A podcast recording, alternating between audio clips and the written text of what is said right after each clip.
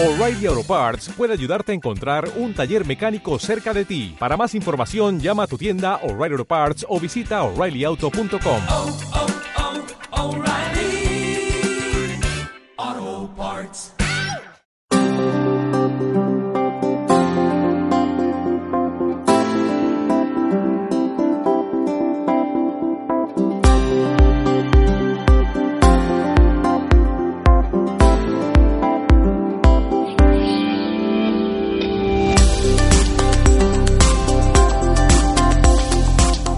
Muy buenas a todos y bienvenidos a un nuevo programa de No hay cine sin palomitas. Yo soy Fernando Gil y está aquí con Bárbara Ramón. Muy buenas, Fernando. Y bueno, hoy venimos a hablar de una película muy muy esperada eh, por fans de, de, la, de la cultura japonesa, del anime, del manga.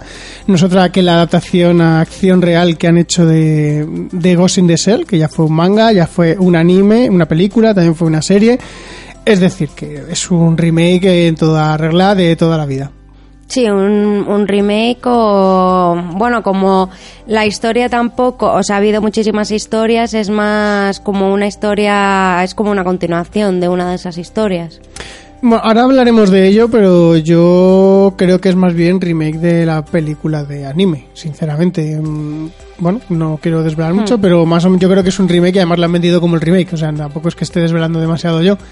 Pero bueno, eh, yo creo que vamos a escuchar el tráiler y ya empezamos un poquito a hablar de ella.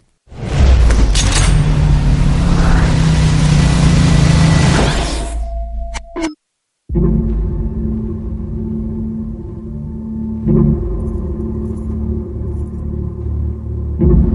mayor.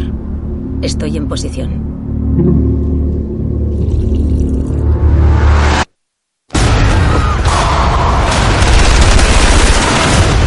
Voy a entrar.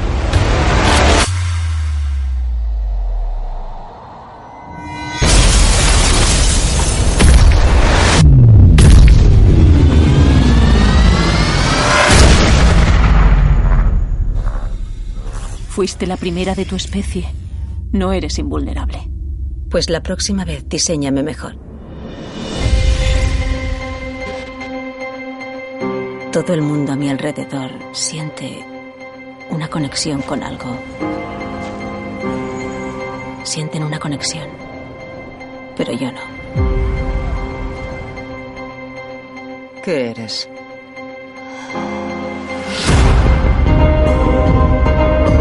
Estabas muriendo. Nosotros te salvamos. Y ahora tú salvas a otros.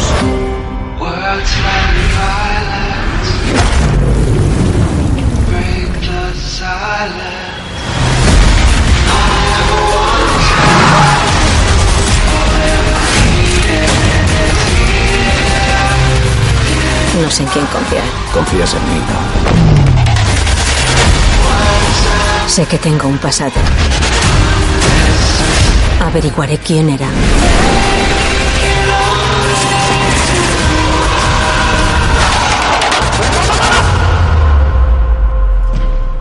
Todo lo que te han contado es mentira. ¿Quién eres? No te salvaron la vida. Te la robaron.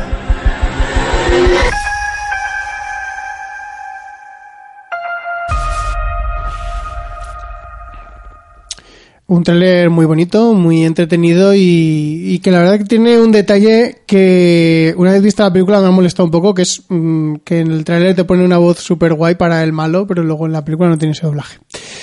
Y yo he de destacar del tráiler la versión de Enjoy the Silence de Depeche Mode, que me ha gustado mucho. Mm, sí, posiblemente sea lo único bueno que pueda sacar de esta película. mm, sí, pero pedazo, y además es que no sale en la peli, pero la versión de la, la versión mola muchísimo. La versión es muy buena, la bueno, voy a la voy a buscar. La versión mola mucho y el tráiler mola también bastante y a mí me engaña bastante el tráiler. A ver, yo antes de empezar, yo voy a comentar que he visto esta película dos veces. La segunda porque has querido. Vale, pero he visto esta película dos veces. De hecho, los primeros 15 minutos de película lo he visto tres veces. Eh, a mí me invitaron para ver la película en pase de prensa y fui a verla. En principio la íbamos a ver en 3D y nos pusieron los 15 primeros minutos en 3D. Eh, la verdad es que el 3D, yo no sé si es que estaba mal o lo que fuera, pero se veía bastante mal. Eh, era un 3D bastante chusterillo. Luego, aparte, eh, como estaba en inglés subtitulado, los subtítulos hacían, no estaban bien puestos en el 3D, lo cual hacía que fuera bastante mareante, con lo cual yo creo que por eso quitaron la película y la volvieron a poner otra vez desde el principio en, en 2D. Eh, yo he visto dos veces la película. ¿Por qué? Porque yo cuando la vi en, en el pase de prensa, yo dije, es imposible que los efectos visuales de esta película sean tan malos. Porque me recordaba muchísimo a Blade Runner, que es de los 80. Me encanta que te empieces metiendo con Blade Runner y sus efectos visuales.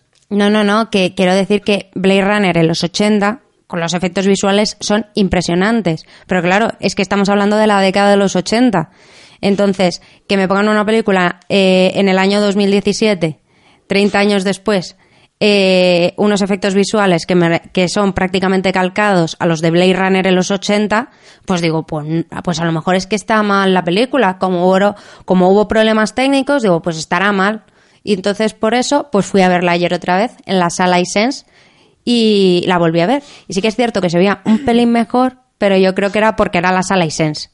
O sea, no porque los efectos visuales fueran mejores. Mm, ya, yo te entiendo. A ver, yo mm, abramos ya el melón de los efectos visuales.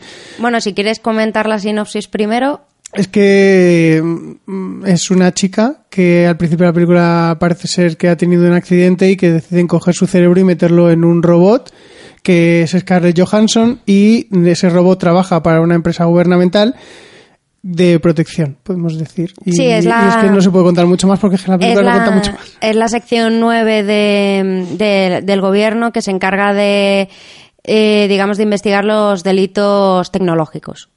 Y ya, y ella, pues bueno, tiene cierto apego a que no sabe si lo que está, no sé, que tiene un poquito como de nostalgia a su vida anterior, pero no sabe cómo ni por qué. Claro, y tampoco sabe cómo es su, su vida anterior porque tampoco la recuerda. Y eso es todo lo que puedo contar sin desvelar demasiado, porque ya de por sí el tráiler te cuenta demasiado. Sí, es como una especie. eh, Scarlett Johansson tiene un dilema a lo largo de toda la película de con él. ¿Quién soy? ¿Soy humano? ¿Soy una máquina? No sé lo que soy. eh, no sé. No sé si quiero vivir. No sé si no. Estoy triste porque no, no sé quién soy. Yo, si, quieres, después hablamos un poquito del guion, que es parte de lo que estás nombrando tú, de cómo Scarlett Johansson y la película te intenta mostrar todo eso. Por supuesto, intentaremos hablar sin spoilers. Eso lo hablaremos un poquito en nuestra opinión, pero de lo que estaba diciendo de los efectos visuales, yo eh, he tenido la impresión de que hay escenas que las ha hecho gente que sabe hacer efectos visuales y que luego hay otras escenas que las ha hecho el niño pequeño con el Movie Maker, porque es que Sí. hay una escena en especial, no voy a decir cuál ahora mismo, lo diré luego la zona con spoilers, que yo la estaba viendo y digo, yo creo que con 15 años y el Movie Maker era capaz de hacerla mejor. A ver, tiene escenas, sí que es cierto que, por ejemplo, ves en el tráiler, en el tráiler salen las mejores escenas, Sí. como siempre. Eh, y tienes escenas, por ejemplo, la escena inicial, que es una de las que sale en el tráiler, de cómo Scarlett Johansson eh, salta al vacío y cae por el edificio y ves como en esos hologramas de pececitos que están alrededor del edificio.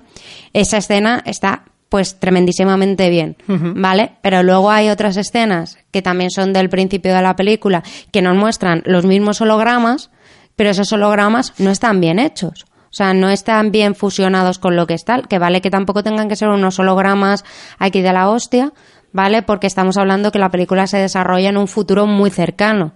Sí, creo que es 2030, me parece que... Sí, que 2020 y tantos. Entonces, claro, se desarrolla en un futuro cercano. Yo entiendo que no tengan que estar bien hechos, pero es que si me has hecho los peces muy bien, ¿por qué me haces el resto muy A mal? mm, no ya solo los peces, porque es cierto que tú, antes de que yo viera la película, ya me contaste lo de que te recordaba mucho a Blade Runner en, en el diseño artístico, el ciber- la forma del cyberpunk que tienen de mostrar la ciudad. Y una vez que la veo, entiendo bastante bien por qué te refieres, lo digo por los hologramas esos gigantes que tienen los edificios, los peces, la, la mujer, porque además creo que hay una mujer que me recordaba un montón a la de Blade Runner.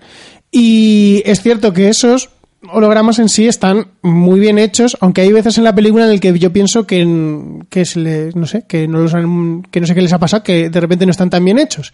Pero bueno, se lo Sí. puedo, se lo puedo perdonar, pero es, es cierto que la primera escena eh, visualmente estaba muy bien hecha, tiene muy buenos efectos, pero aún así en esa misma primera escena, no ya lo de los pececitos, sino la escena que me parece que sale en el tráiler de cuando entra ella disparando. edificio, sí. Eh, eh, ya a mí ya en esa escena ya digo, es que aquí hay partes que es que noto muchísimo que está mm, que no está hecho, parece, o sea, que parece que lo ha hecho otra empresa totalmente distinta de efectos visuales porque no le veo cohesión con lo que me estabas mostrando. Claro, está como hecho, yo no sé si es que dijeron, vamos a dejar a los becarios que aprendan un poquito, pero yo qué sé, o sea, yo creo que, que los efectos visuales de la película, a lo largo de toda la película, dejan bastante que desear.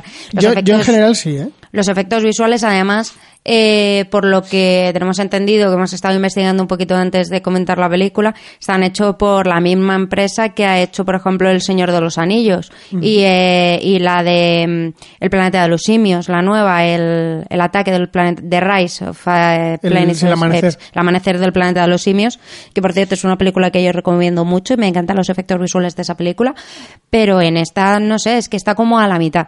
Hay escenas que están muy bien y hay otras escenas que no están bien hechas. Luego, aparte, creo que sobreexplotan demasiado los efectos especiales, eh, sobre todo en lo que se refiere al, al personaje... De de- mayor. al- no, al personaje del, del, entre comillas, El malo. el malo, ¿vale? Que a mí es un actor que me gusta mucho, es un actor además que me parece muy, muy, muy buen actor y yo he visto la película tanto en versión original como en doblado.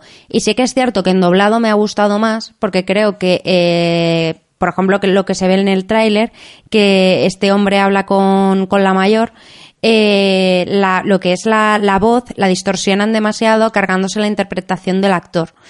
Y, y no creo que sea necesario, que vale que sí, que es una máquina, pero no creo que sea necesario distorsionarle tanto la voz para, para cargarse toda la interpretación del actor. Porque además es que no es un mal actor, o sea, es un buen actor, que sí que es cierto que es un actor, digamos, de serie B, mm, entre comillas, porque hace, que no es como, no es Scarlett Johansson, que no es un actor tan, tan, tan, tan conocido, que es Michael Pitt, que a mí me gusta muchísimo. Y, y yo creo que se lo cargan bastante. Y luego, aparte, lo que es toda la película, eh, creo que no está bien fusionado lo que es el, el guion con lo que son lo, con lo que te muestra. Creo que Ghost in the Shell es, digamos, una. mm, iba a decir franquicia, pero no, es una historia que, que ha tenido muchísimo tirón en la cultura japonesa y, y también en la cultura occidental. Eh, más que nada por el mensaje que te muestra, de, de en plan de en un futuro cercano en los que los hombres se habrán fusionado tanto con las máquinas que, que por ejemplo, el mero hecho de, de beber alcohol eh, ya no será un impedimento porque pueden eliminar el alcohol de su organismo en segundos, que eso es una de las cosas que muestra el, La película. el- la película de anime Mm. de No, 1995. Es esta, es esta la que lo muestra. No, en el- la película de anime eh, se muestra más claramente. Aquí, bueno, hay una escena, pero que tampoco te lo dice tan a las bravas. Y creo que, que tanto el manga como el anime y demás muestra muchísimo más de ese trasfondo que, que esta película. Yo creo que se han intentado esmerar mucho, intentar esmerarse mucho en lo que, cómo lo ve el espectador visualmente, al eh, a intentar profundizar en lo que es la historia de Ghost in the Shell.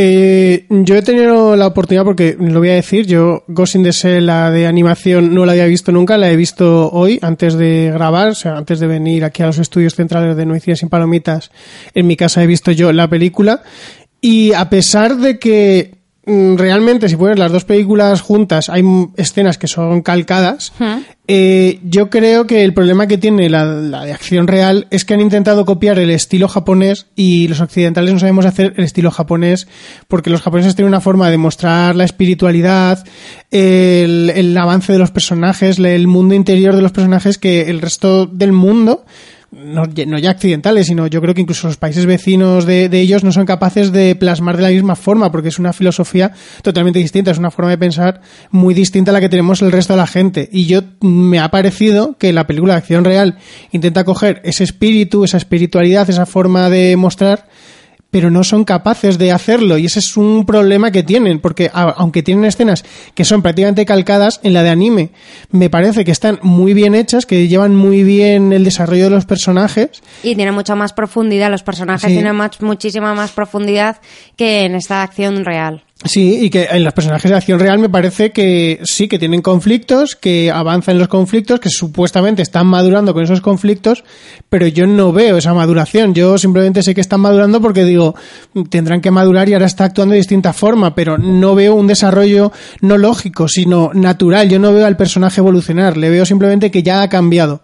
No veo, no veo su, su evolución, que es que no sé cómo explicarlo. Luego, sí, te, te entiendo perfectamente que sí que es cierto que la forma de, de rodar de las películas japonesas y sobre todo en el anime, date cuenta que, que otra cosa no, pero en Japón las películas de animación es que es lo, vamos, o sea, es que es the best. Hay muchísimas más películas de animación que de acción real. De hecho, allí, por ejemplo, la mayoría de los cantantes, los que son más famosos, son los que hacen los doblajes y las canciones de, de las series de, de anime japonesas. Sí. Véase, por ejemplo, el, el caso de Ana Kuikiya, que es la, que es la cantante de, que hace la banda sonora de Nana. Y cosa que, que es eso, que te muestra muchísima profundidad en uno, en los personajes de 2D. Y en cambio en, en esta película no se ve esa profundidad de los personajes. Yo creo que siendo una historia tan sumamente profunda como es Ghost in the Shell, que es de la cultura cyberpunk, como puede ser por ejemplo la película de Matrix o la película de Blade Runner, creo que deberían de haberse centrado más en el guion que eh, no en esos efectos visuales Sí. creo que podrían haber profundizado más, aunque digamos que lo hubiesen ganado, eh, hubiesen hecho, porque la película dura apenas hora y media, que incluso dices, mira, añádeme 15 minutos si me vas a profundizar en el guion, si necesitan más historias de diálogo, porque las necesitas para profundizar en el guion, hazlo, pero no me hagas una película de hora y media en la que solo me muestres efectos visuales que en algunas escenas te han quedado muy bien, en otras escenas te han quedado cutrillas, porque lo que no es normal es lo que comentaba al principio del podcast, que una película como por ejemplo es Blade Runner, que es de los años 80, eh, tenga muchísima más profundidad en el guion y tenga muchísimos, o sea, y tenga los mismos efectos visuales que esta película. Sí, eh, a ver, precisamente aquí en, en lo que es la duración me parece muy, muy curioso porque estamos acostumbrados a películas que duran dos horas y que decimos que le falta, que le sobran 15 minutos y esta película precisamente es lo contrario. Es una película que dura hora y media y le faltan 15 minutos y esta es la típica superproducción que habrían hecho de dos horas, dos horas y media y no les habría molestado a nadie, porque es la típica película que tú esperas que vayan a hacer muy larga precisamente para poder mostrarte más cosas visualmente o intentar profundizar más en el guion. Ese es el gran, ese es uno de los grandes fallos que tiene esta película, que es que se queda muy corta y lo poco que tiene es lo que dices tú, que no, no lo utilizan bien. Simplemente lo utilizan para intentar hacer unas escenas mucho mejores que ya para cerrar, si quieres, con los efectos visuales, estarán muy bien hechos, pero una película el año pasado, como es Doctor Extraño, me parece que tiene mejores efectos visuales que esta película Sí. en su mejor momento. O sea, el peor momento de Doctor Extraño tiene mejores efectos visuales que este en su mejor momento. Y eso me parece muy fuerte en una película que el 90% de las escenas necesitas efectos visuales. Y sobre todo que es una película que, como hemos dicho, se intenta centrar más en los efectos visuales y crear una, una cultura de, de efectos visuales porque te intenta, digamos, más eh, eh, centrarse en el diseño artístico de lo que es la ciudad y demás que centrarse en lo que es el, el guion de la película. Luego, aparte, por ejemplo, lo que es el, el hecho de las interpretaciones, a mí a Scarlett Johansson personalmente no me ha gustado. Sé que lo, sé lo que intenta hacer, que es en plan de un personaje que no tiene apenas sentimientos porque es más una máquina, pero que intenta, digamos, descubrir quién es, pero es que realmente el personaje de la mayor no es una máquina, o sea, su cuerpo sí, pero su cerebro es humano, por lo menos como nos muestra la película, que ya en- tanto en el anime como el manga llega un momento en el que la mayor su cerebro también es sintético. Sí. que, com- eh, digamos que eh, conserva el ghost, que es lo que, digamos, se podría traducir como el alma o el espíritu, pero en lo que es eh, las partes biológicas no son biológicas, sino que son sintéticas. En este lo que nos dice es que la mayor tiene un cerebro 100% humano y que su ghost, su espíritu es puro. Entonces debería tener un, tendría que ser un personaje que mostrase más sus sentimientos que, que, que, por ejemplo en, en la película de anime. Y en la película de anime yo creo que el personaje, eh, que aunque sea dibujado, eh, muestra mucho más eh, los sentimientos que tiene y el conflicto emocional que tiene, que, que es el Scarlett Johansson. Creo que ha planteado de base eh, la actriz mal el personaje. Y, y creo que si le hubiese dado otra, otra vuelta, me ha recordado, por ejemplo, a su personaje en Lucy, eh, la película de, de Luc Besson de hace dos o tres años, que, que tampoco me gustó. No me gustó la interpretación de Scarlett Johansson y, y yo, por ejemplo, estoy... Yo creo que la mejor interpretación de Scarlett Johansson es en la película Her y no sale. Solo sale su voz. Estoy bastante de acuerdo en eso de Her. A ver, eh, mm, todo el mundo tiene un problema con la elección de Scarlett Johansson en esta película mm, y yo no lo comparto y voy a explicar por qué no lo comparto. Todo el mundo, eh, el problema que tiene es que dicen que tenía que haberlo interpretado una persona japonesa o asiática mínimamente, no una persona caucásica como Scarlett Johansson. Yo ahí no tengo ese, o sea, yo no veo eso tanto problema porque quieras que no, en realidad eh, el cerebro puede ser de una persona de cualquier parte del mundo, pero el cuerpo lo pueden hacer igual de cualquier parte del mundo. Es decir, podían hacer que estuviera en Japón, pero que el cuerpo hubiera sido de una mujer africana, que no me habría desentonado porque como es un robot que han creado ellos a medida, pueden crearlo oriental o no oriental. No es, es una elección. Ya ahí ya entraría después la elección de la actriz en cuanto a, actriz de acción. Y me pasa lo mismo que a ti. Por ejemplo, a mí Scarlett Johansson no me gusta nada como actriz de, de acción.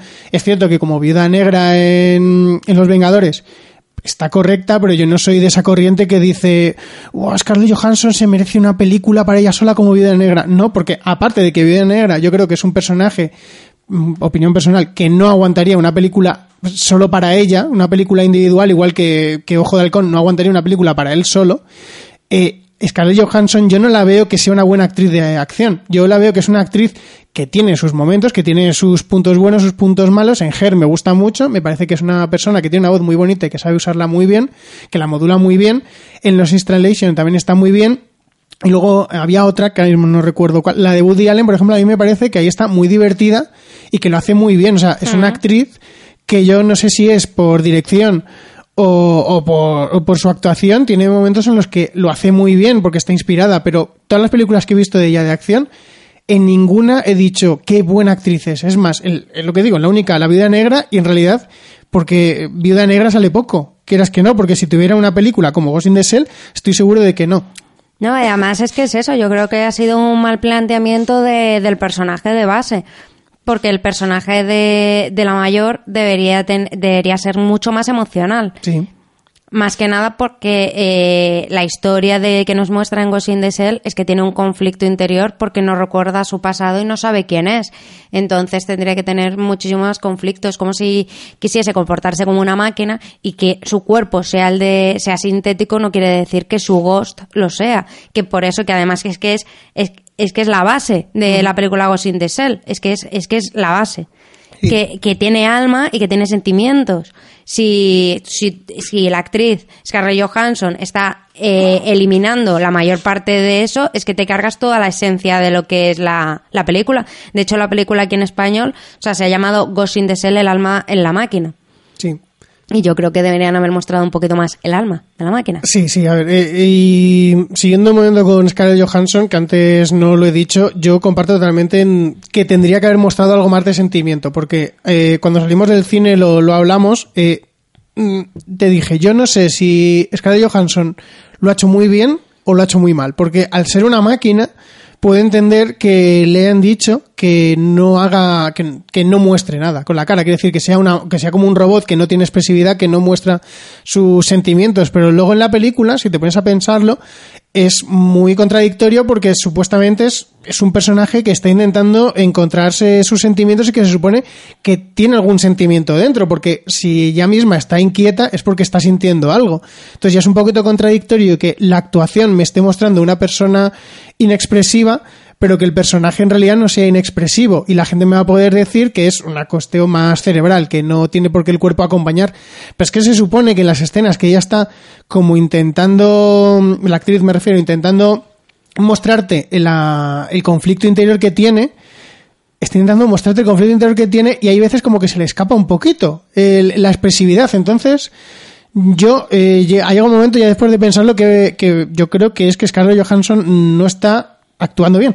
O sea, no es que esté actuando bien como una máquina que no tiene expresividad, sino que la han dirigido o muy mal o ella no ha sabido plasmar una máquina que tiene expresividad, pero no la expresividad que se puede pensar. Claro, además es que en, en la película de anime el personaje de la, de la mayor es muchísimo más expresivo Sí. y es, es muchísimo más profundo. Y yo creo que Scarlett Johansson no ha conseguido transmitir la, la profundidad de, y los matices que tiene el personaje de, de la mayor. Eh, yo creo que, además, bueno, el resto de los actores, o sea, están correctos, eh, salvo lo que he comentado de Michael Pitt, pero no creo que sea culpa del actor, sino de que han o sea, que han intentado cargarse sus escenas con los efectos visuales. Y enhorabuena, lo habéis conseguido, o sea, os habéis cargado sus escenas. Y, y ya está. Yo creo que es una, una película que, que, digamos, que mantiene al espectador en Encefalograma. eh, gracias, plano. Y, y que es eso, que es una película simplemente para desconectar, que sí, que ves acción, que ves efectos visuales, que ves tal, pero no es una película como es Ghost in the Shell, que debería ser una, una película que se convirtiera en película de culto y ser una película muy profunda, como pasa con la mayoría, el 90% de las películas de este estilo de cyberpunk. Sí, yo eh, hay un person bueno, hay un actor que no es muy conocido, pero que quiero simplemente nombrar un momento que creo que es Peter Ferdinando o algo así. No sé. Eh, Bárbara, mira a ver si se llama así, me refiero. creo que se llama Peter Fer- Ferdinando, es el que hace de creo que es Cater o no sé. Peter, Peter Ferdinando, sí. Vale, Peter Ferdinando, que posiblemente la gente a lo mejor le suene su cara porque salió en un capítulo de Doctor Who, por eso lo quiero nombrar para que Bárbara sepa quién es, porque tengo entendido que era el que hacía en el primer capítulo de la octava temporada de Ah, Doctor Who, era el, el robot, que tenía media cara, si no Sí. recuerdo mal. Entonces yo no, lo hubiese, acaso- no lo hubiese reconocido nunca. que a mí me sonaba, lo, lo investigué luego ayer por la noche, entonces por si acaso a alguien le, le pasaba lo mismo y es fan de Doctor Who, que sepa que salía en ese capítulo, y para Bárbara porque me suponía que no se habría dado cuenta de que era él. Yo, antes de decir nuestras notas, hemos estado antes leyendo críticas de Film Affinity y todo esto, y hay una que yo quiero nombrar porque me ha hecho mucha gracia y me sentía muy identificado, que es de Sergi Sánchez, de, de La Razón, publicidad aquí un poquito gratuita al hombre, que dice, eh, su previsible desarrollo nos condena a la desconexión. La película acaba naufragando en el ciberespacio de la inanidad, de la inanidad. Y el espectador se convierte en distraído usuario. Y es que yo estoy muy de acuerdo con este hombre, porque es una película que intenta abarcar tanto, que tiene un desarrollo tan errático, que al final eh, acaba sin conseguir eh, empatizar ni con, el ni, con, ni con el espectador ni con nadie. Simplemente porque intenta hacer cosas que no tiene que intentar de ninguna otra forma. Ah, bueno, y me gustaría que comentar que según la según la página de Film Affinity, esta película Ghost in the Shell es un reboot, no un remake. Mm, Vale, pues yo pensaba que era un remake porque, no sé, yo pensaba que era un remake. Según Film es un reboot. Vale, pues nada, pues es un reboot, ya está. Vamos a pasar a las notas Film Affinity, que es lo que le gusta a Bárbara. ¿Qué nota le pones tú? Yo le he puesto un 4. Eres generosa, aunque yo le iba a poner un 5. Un 4, regular. Porque es que tampoco le voy a dar un 5 de pasable porque, eh, a ver, es una película... Yo las películas que le pongo un 5 pasable es una película que, bueno, me ha gustado, no me ha encantado, pero bueno, no he pasado mal rato. Y, y que es una película que a lo mejor dentro de tres años, si la ponen por la tele, pues la veo. Pero lo que es la, una película que es un 4 regular, sinceramente, si no vuelvo a ver esta película, pues tampoco me va a generar nada, ¿sabes? No voy a entristecerme ni nada por el estilo. Además es que es una película que ya he visto dos veces y se ha estrenado este fin de semana. Y la he visto dos veces por lo que he explicado antes, porque es que creía que debido a los fallos técnicos que había habido en el pase de prensa me habían puesto una película en baja resolución. Yo me has convencido bastante, le voy a poner al final un 4, porque tienes toda la razón. Yo me he puesto a pensarlo y digo, mm, realmente esta la ponen en la tele y la, la quito. O sea, no, yo esta es una película que si no veo otra vez en mi vida, no me va a entristecer nada, me va a dar totalmente igual. No me ha marcado de ninguna forma, ni para bien ni para mal. Ma- Me podría haber marcado más para mal, pero realmente mm, es que me, mm, yo creo que no hay mayor desprecio que no hacer aprecio y es que me es totalmente indiferente. O sea, una película que exista o no exista, mi mundo va a seguir exactamente igual. Yo creo que además que esta, que esta película eh, hubiese quedado mejor, no como película, sino como serie, escogiendo a otro elenco de, de actores. Mm, Yo es que como serie tampoco la veo. Yo sí, como una, como una serie, como, digamos, como la serie que había de anime, pero hacer una serie de acción real, como las que están haciendo ahora, estilo, pues yo qué sé, pues eh, las, bueno, las que están haciendo de los personajes de superhéroes como Flash y tal, pues hacerlo con Ghost in the Shell, con las aventuras de- del grupo de la sección 9 y, y ir poco a poco con una, digamos, eh, mm, trama, mm, digamos, principal, o sea, que sean una... mm, Trama Es- horizontal. No, es que no me sale. A ver, que sea eh, una película de, de capítulos autoconclusivos que de fondo tenga una trama principal que sea la de la mayor descubriendo su pasado. Mm, vale. Sí, o sea, una- una un serie- procedimental, vamos. Una serie procedimental. Una serie, decir. una serie procedimental, que no me salía antes la palabra. Estilo mentes criminales, ¿vale? Pues algo así, pero con acción real. Yo no la veo, sinceramente. No me parece que fuera a tener. Hombre, tirón podría tener, pero no le veo ni con otros ni con otros actores ni nada. Yo no le veo. Eso sí, cambiaría todos los actores y una de dos, o me centraría más en los efectos visuales de, por ejemplo, la película de anime y, y dejaría mm, lo- la ciudad esta modernista de Blade Runner a, a un lado. Eh, pero es que esa serie tendría que hacerla los japoneses. Pues es, lo, es a lo que iba. Bueno, los, pues que los americanos, los americanos no son capaces de hacer una serie de este mm, universo y que quede mejor que la película. Porque es lo que he dicho antes, que los americanos y los europeos no sabemos coger la sensibilidad japonesa. Bueno, pues que la los japoneses. Vale. Eh, yo creo que podemos pasar ya a la zona con spoilers y ya desvelaré qué es esa- cuál es esa escena que yo soy capaz de hacer mejor con el Movie Maker. Venga. Venga. Atención, peligro. Peligro. Peligro. Vas a entrar en la zona de spoilers. Zona de spoilers. A partir de este punto, este punto es responsabilidad tuya. Es responsabilidad tuya. ¡Corred, insensatos! No sé si quieres decir tú algo o ya digo yo lo mismo. Sí, no, yo quiero, yo quiero destacar que, que Ghost in the Shell, el, el personaje principal, el de la mayor, eh, eh, en toda la, lo que es la cultura de Ghost in the Shell, tanto en el manga como en el anime, como en todo, es la mayor Motoko Shini... Motoko, yo solo Mo- sé Motoko. Motoko y un apellido japonés muy difícil de pronunciar.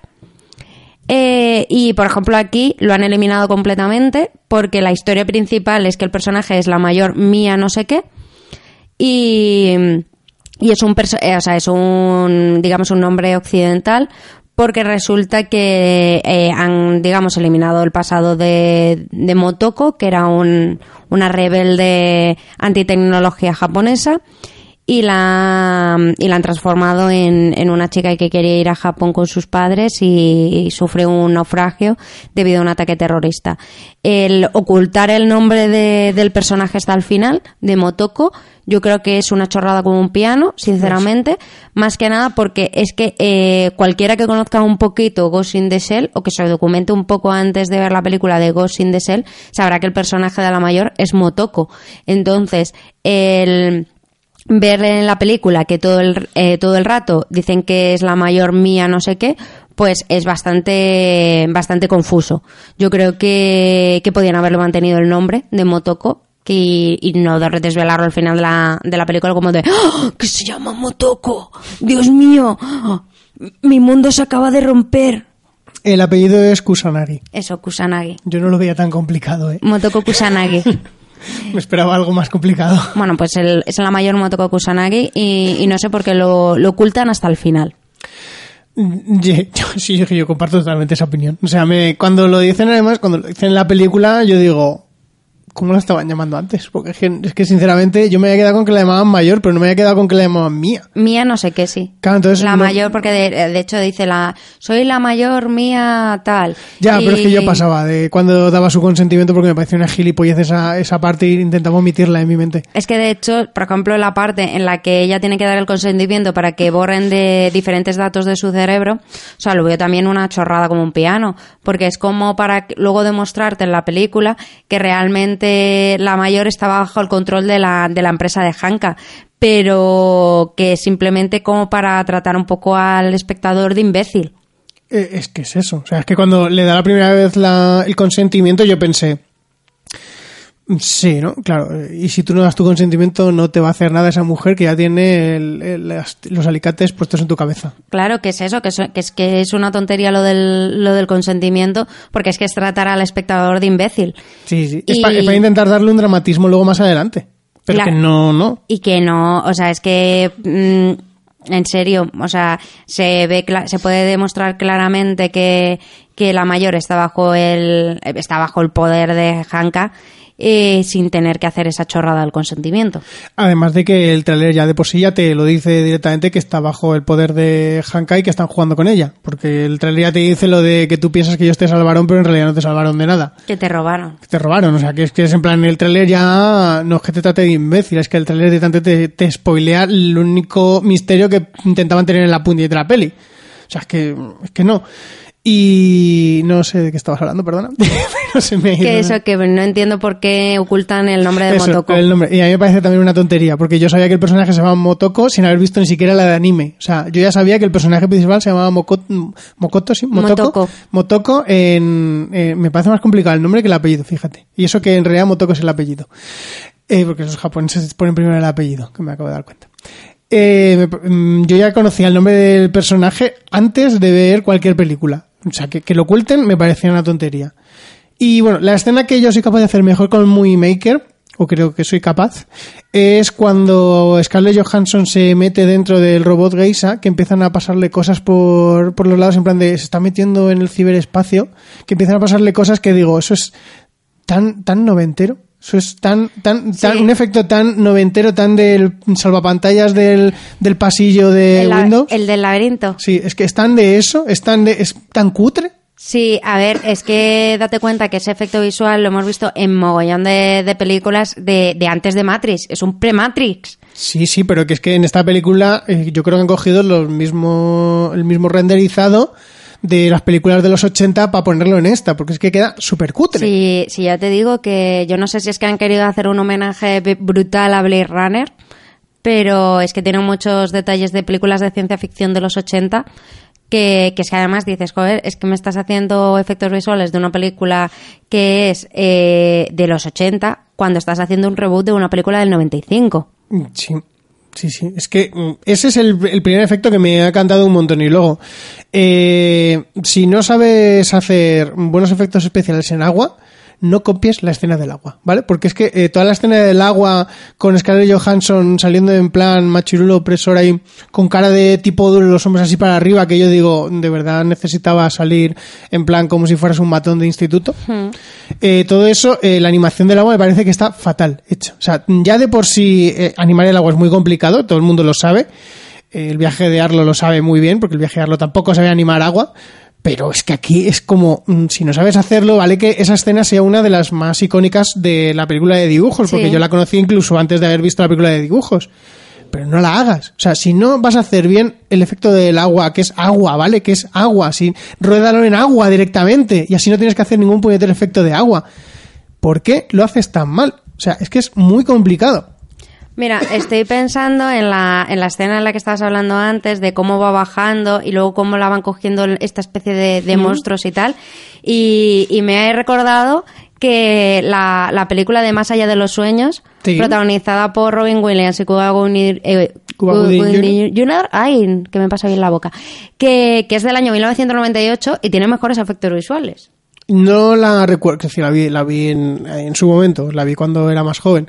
No la recuerdo, pero no me sospecha, o sea, yo te creo. Sí, o sea, cuando creo. bajan a los infiernos y ven la, lo que es el, el mundo de. Caronte y tal, yo creo que, que está bastante mejor hecha. Y es una película de 1998. Es que a mí me sorprendió, me sorprendió muchísimo esa escena, de verdad. O sea, es que yo la vi y dije, ¿de verdad eh, no habéis encontrado a nadie que sepa usar mejor un ordenador para hacer esto? Bueno, también te digo que la película de Más allá de los sueños se llevó el Oscar a mejor efectos visuales. Mm, Ya, pero es de hace... ya, ya, pero que yo lo comento. hace Lo com- 19 Ya- años, ya, ¿vale? que he hecho mención a ella y a sus efectos visuales, digo que se llevó los el Oscar en el 98 precisamente a, a eso, a los efectos visuales. Y muy bien llevado, supongo. Cosa que Ghost in the Shell no lo hará en 2017. Bueno, en 2018 ya. Espero, espero. Porque como se los lleve ya, de verdad necesito ver qué versión han visto ellos. Pero sí, que es que yo la escena del agua lo siento mucho, muy icónica y todo, pero mm, le- cuando la he visto esta mañana en la de dibujos digo, mm, esto, esto está bien hecho. Esta escena está bien hecha. Además es que está eh, mucho mejor planteada, porque eh, han cambiado de pequeñitos, o sea, pequeños detalles en las dos versiones. Claro, porque en la, en la película de dibujos el personaje el malo es el titiritero y en cambio en este es otro personaje que, que es el que interpreta a Michael Pitt que, que se llama Cuce, Cuce, Cuce, sí. Cuce, y el personaje de Cuce es un personaje que sale creo que es en la segunda temporada del anime de Ghost in the Shell Ni puñetera idea. Y, y el personaje del titiritero es el malo de la película de, De dibujo, de- del De 95. Entonces, claro, pues evidentemente si quieren copiar escenas de la película de dibujos, pues tienen que cambiar cosas si quieren cambiar también al malo. Pero no me refiero exactamente a que cambien el mal. Digo, justo en esa escena, eh, la de acción real, la persona a la que le pega la paliza es al, al camionero, al, al basurero. Y en la de dibujos también está ese basurero, para el que pega la paliza, es a un tío que le ha enseñado al basurero a hacer cosas. O sea, no han cambiado ya lo que es el, personaje al que le pega la paliza, cuando la de dibujos o en la de acción real podían haber hecho lo mismo porque al final eh, a pesar de que son el titiritero y QC, son dos personas distintas, eh, hacen acciones muy parecidas. En realidad la película tiene un desarrollo muy parecido porque lo que hace el malo es muy parecido en las dos películas. Tiene sus pequeñas diferencias, pero hasta ese momento de la película lo que está haciendo es prácticamente eh, igual, es prácticamente similar de copia exacta. Por eso también yo pensaba que era un poquito remake cambia con ciertas partes.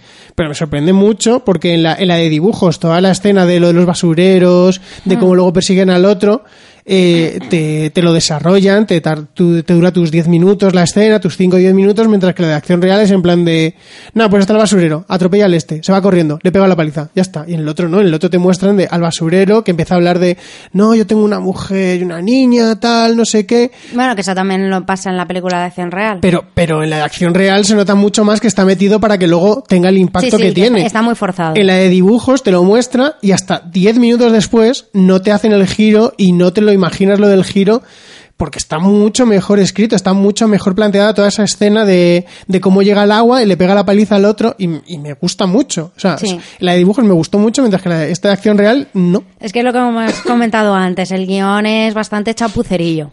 pero mucho. Porque han intentado, es eso, han intentado coger, digamos, muchas cosas de la película, pero sin coger eh, la historia de la película.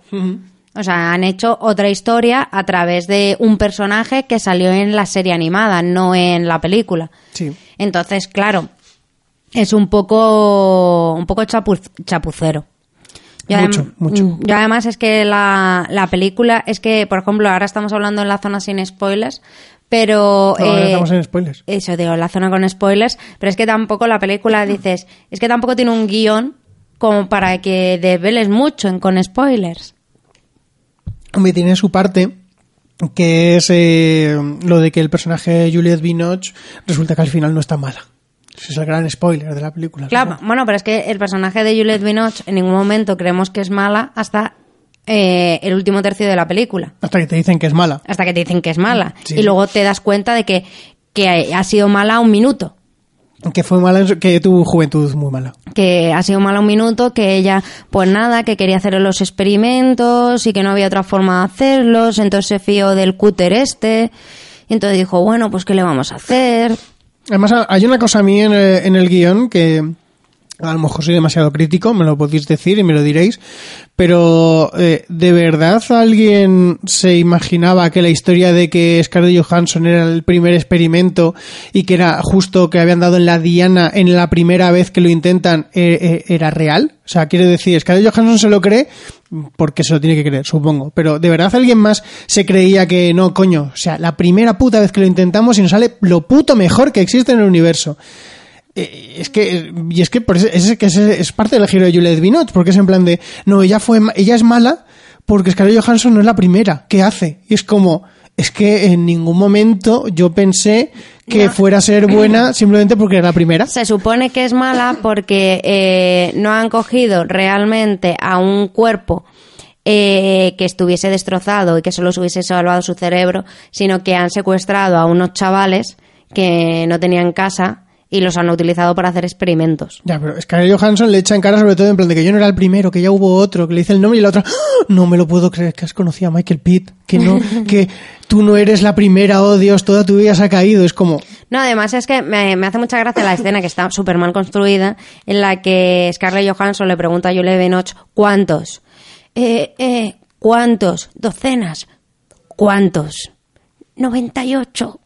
En plan, ¿en serio tienes que tardar tanto en decir 98? O sea, es que está muy mal construida porque te, te está intentando generar cierto impacto, pero Scarlett Johansson, o sea, es que como no- es, yo qué sé, un robot sin corazón y sin alma y, y da igual lo que le pase porque es que tampoco significa nada, eh, no hay conflicto, que ese, es el, per- ese es el problema, que como no le ha dado la profundidad al personaje que necesita, ese es el problema. No empatizas con su conflicto, sí, sí.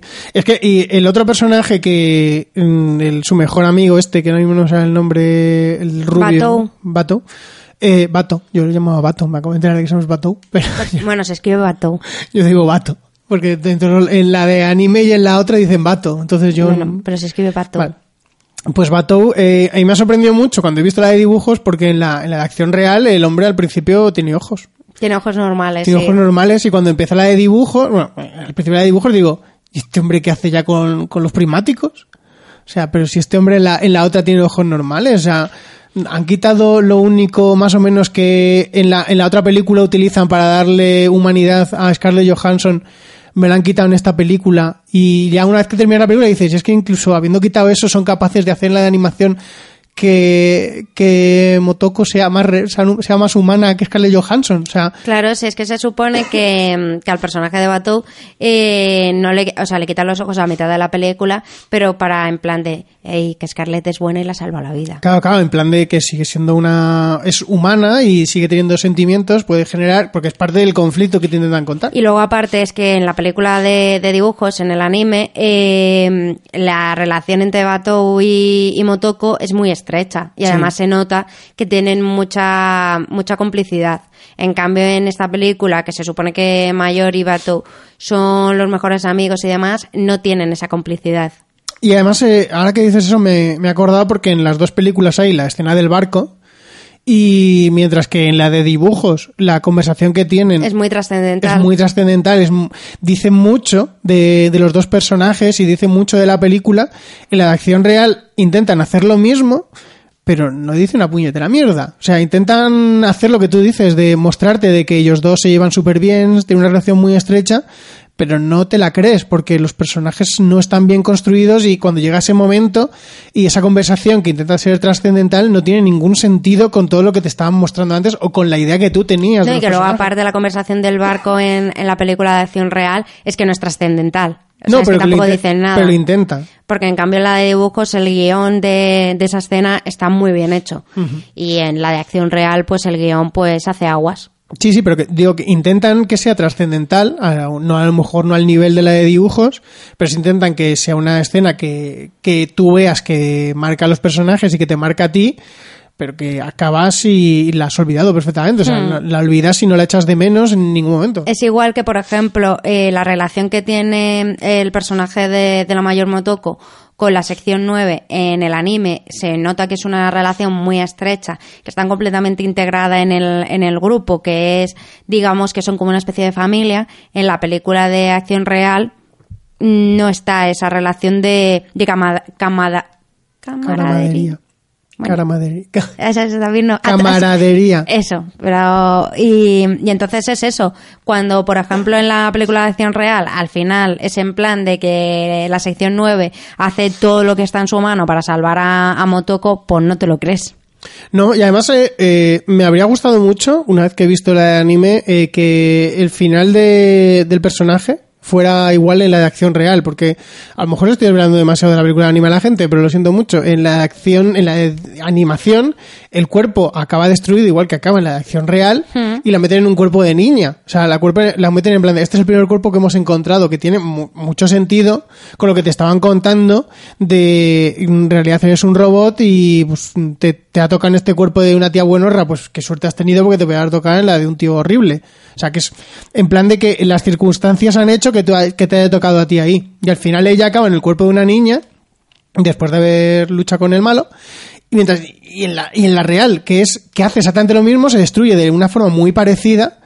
No, que la, la reconstruyen entera porque tiene que ser Scarlett Johansson. Claro, porque tú date cuenta que en la película de acción real ella es el único cuerpo sintético que hay. Claro, claro, pero que podrían... Pero en cambio en la película del anime ella no es el único cuerpo sintético que hay.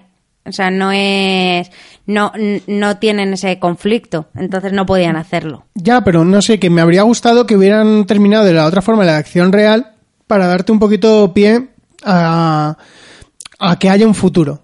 Un futuro de, de- de robots igual que ella. O sea, que te diera un poquito de pie. Pero es que, tal como acaba la de la acción real, mm, yo ni pienso que pueda haber secuela, ni pienso que esa historia pueda continuar, porque es una historia muy, muy cerrada. Mientras que la animación cierra la historia, o sea, es una historia que tú la ves y, y quedas satisfecho, o sea, no necesitas que haya una continuación, sí que te da pie a pensar que puedan continuar con, no con esa historia, pero sí en ese mismo universo. En la Scarlett Johansson, yo termino la película y digo, pues muy bien, pues ya está, a lo mejor se pueden inventar historias como, mm, no, o sea, no, no le veo ninguna necesidad a que haya más, más aventuras.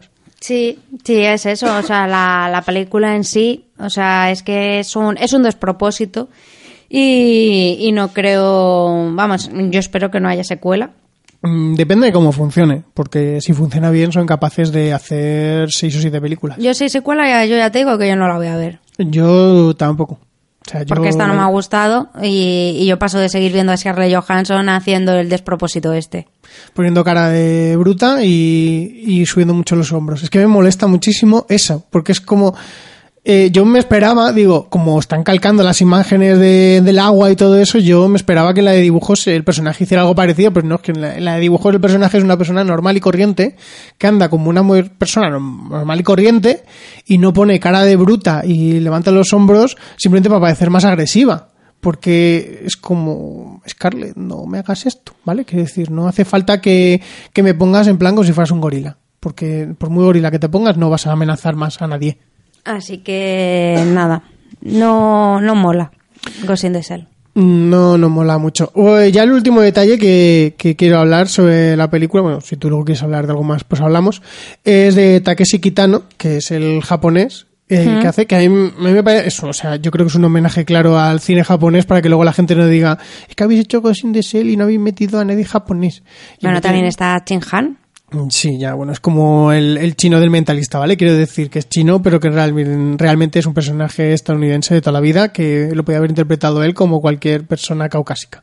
Que no es un personaje que tú digas es japonés y se nota que es japonés, ¿sabes? Es un personaje que han puesto que es un, un tío japonés y ya está, el actor.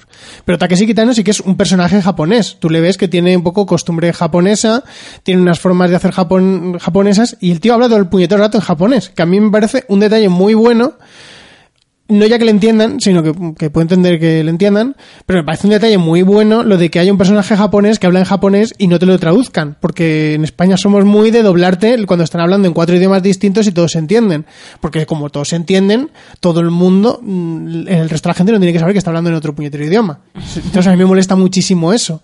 De no, doblamos a todos igual porque como se están entendiendo entre ellos, al espectador le da igual que uno esté hablando en finés y otro está hablando en japonés. Porque total, se están entendiendo entre ellos. ¿Para qué, lo, ¿Para qué lo voy a poner de otra forma? Y me gusta mucho que a Takeshi Kitano no le hayan doblado ni nada, simplemente le han subtitulado. Porque me parece un detalle hacia el espectador y hacia la historia, que es lo único que podría haber arreglado la historia si hubieran tenido algo bueno. Sí. O sea, es el único detalle que yo puedo salvar de la película también. De, oye, pues por lo menos al personaje Takeshi Kitano no me lo han doblado, que ya es un detalle.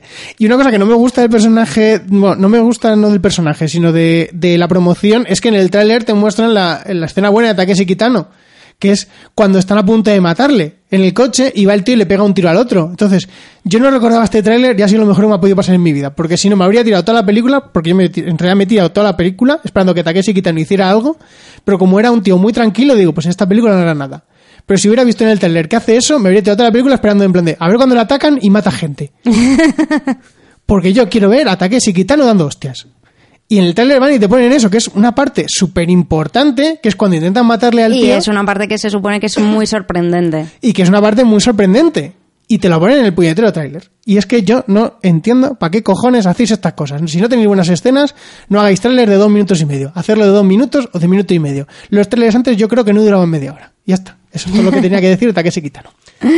Pues muy bien, eh, yo creo que hasta aquí yo no tengo nada más que comentar de la película de Ghost in the Shell, salvo que no sé, no vayáis a verla. Si habéis llegado hasta aquí y no la habéis visto, no vayáis a Pues verla. ya, las hemos, ya la hemos contado nosotros, no Ah, hace bueno, falta. No hemos hablado, si quieres hablar del tema, vamos de la madre de Motoko. La madre Ah, la madre Motoko que no se cree nadie. La madre de Motoko que no se cree nadie, que está doblada por Julia Roberts. Y, y realmente, a mí me hace, yo, yo en la película me di cuenta de que era un, pequeño, despropósito increíble. O sea, era en plan de, te va a buscar, o sea, va a tu casa Scarlett Johansson, se interesa mucho por tu hija, tú no te ver la tostada porque ya después en plan de, no, mi hija muere, ¿por qué me miras de una forma tan rara? Cuando he hablado de mi hija. No, si la cosa es que, que o sea, que esa mujer se te- tendría que sentirse súper sola porque es que ni siquiera va a su casa. Es que se encuentra con el gato en el rellano y dice, ven, que te invito a un té. Además, además. Que es que no la conoces de nada, o sea... Es que esta, mm, es parte de, de lo mal explicada que está la película, porque aunque todos los espectadores, yo creo, en la escena en la que se toma el té con, con ella, con Scarlett Johansson y la madre se toman el té, todo el mundo entiende que Scarlett Johansson es Motoko, al final de la película te lo tienen que eh, verbalizar totalmente cuando Scarlett Johansson está delante de la tumba que han, que han hecho para Motoko, llega la madre y la madre le dice, no digas nada, ya lo sé, eres tú. Y es como... Porque "Gra- ella, gracias". porque, claro, porque ella le dice, eh, Motoko, Scarlett Johansson le dice, ya no vas a tener que venir más aquí. Claro, claro. Y la madre, ya lo sé. Ya lo sé. eres tú. Es como, gracias. No, no, nadie había unido las piezas. No, lo de la madre se lo podían haber trabajado un poquito más, la verdad. O ahorrado.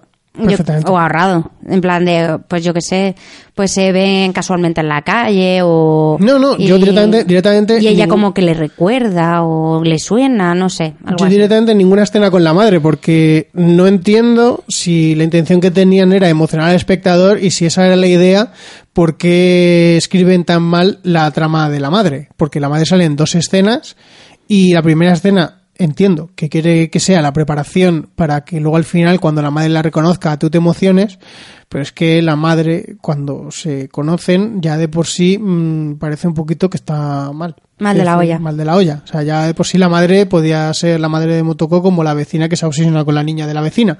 Sí. O sea, podía ser cualquier persona, perfectamente. No, no parece la madre. O sea, que a mí no me daba la idea de que fuera la madre y al final cuando se presenta es como... mm, Scarlett Johansson, yo mm, no dormiría al lado de esta mujer porque tiene pinta de que te va a asesinar. Sí. Y eso, entonces yo quitaría la- toda la trama de la madre. Toda- las dos escenas que tiene la madre, ya las quitaría. Ya habría metido algo más de historia, algo bueno. Sí, estoy, estoy de acuerdo. Así que ya, si no tenemos nada más que decir, podemos ir cerrando. Vamos a escuchar los métodos de contacto y nos despedimos. Nos podéis encontrar en nuestra página web nohaycinesinpalomitas.com, en nuestra cuenta de Twitter, arroba cine y y también estamos en Facebook y Google Plus como No hay cine sin palomitas. Y nos podéis escuchar, aparte de nuestra página web, en iVoox y iTunes en el canal de No hay cine sin palomitas. Y si queréis enviarnos vuestras ideas, propuestas o simplemente quejas, nos podéis escribir a nohaycinesinpalomitas.gmail.com Bueno, Bárbara, cuéntanos dónde pueden leerte, escribirte, oírte, Pues, perseguirte por la calle. A mí me podéis eh, encontrar, aparte de mi casa, eh, en mi cuenta de Twitter personal, que es arroba luxbardj, luxbardj, donde estoy escribiendo un, un poquito más y esas cosillas y leo a, a mucha gente. Y luego también me podéis encontrar en el podcast de Porque Podcast, que su cuenta de Twitter es arroba Porque Podcast, su página web www.porquepodcast.com y nos podéis escuchar cada primer domingo de mes en WordPress Radio ahora. Muy bien. Ahí me pueden leer en Twitter como FGilalar, que, bueno, últimamente he estado tuiteando sobre cosas que me estoy preparando para futuros programas. Estoy intentando hacer algo. Rangers. Oye, muy buena, ¿eh? Ya lo escucharéis. Muy buena. Me está sorprendiendo mucho. Y nada, y pues intentaré escribir un poquito más de eso, de lo que estoy viendo, leyendo, de cosas que me pasen en la vida si son importantes para mí, aunque a vosotros no os importen.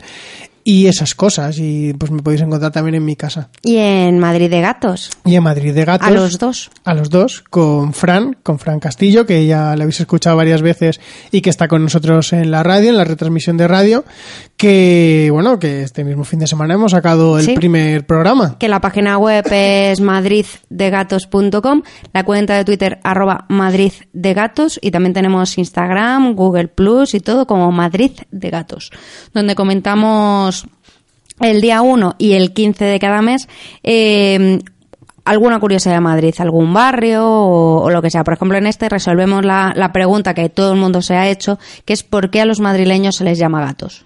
Sí, un podcast muy entretenido. Dura, no queremos hacerlo muy largo. Es Media horita. Media horita alrededor, o sea que se puede escuchar en un viaje de metro, muy tranquilo.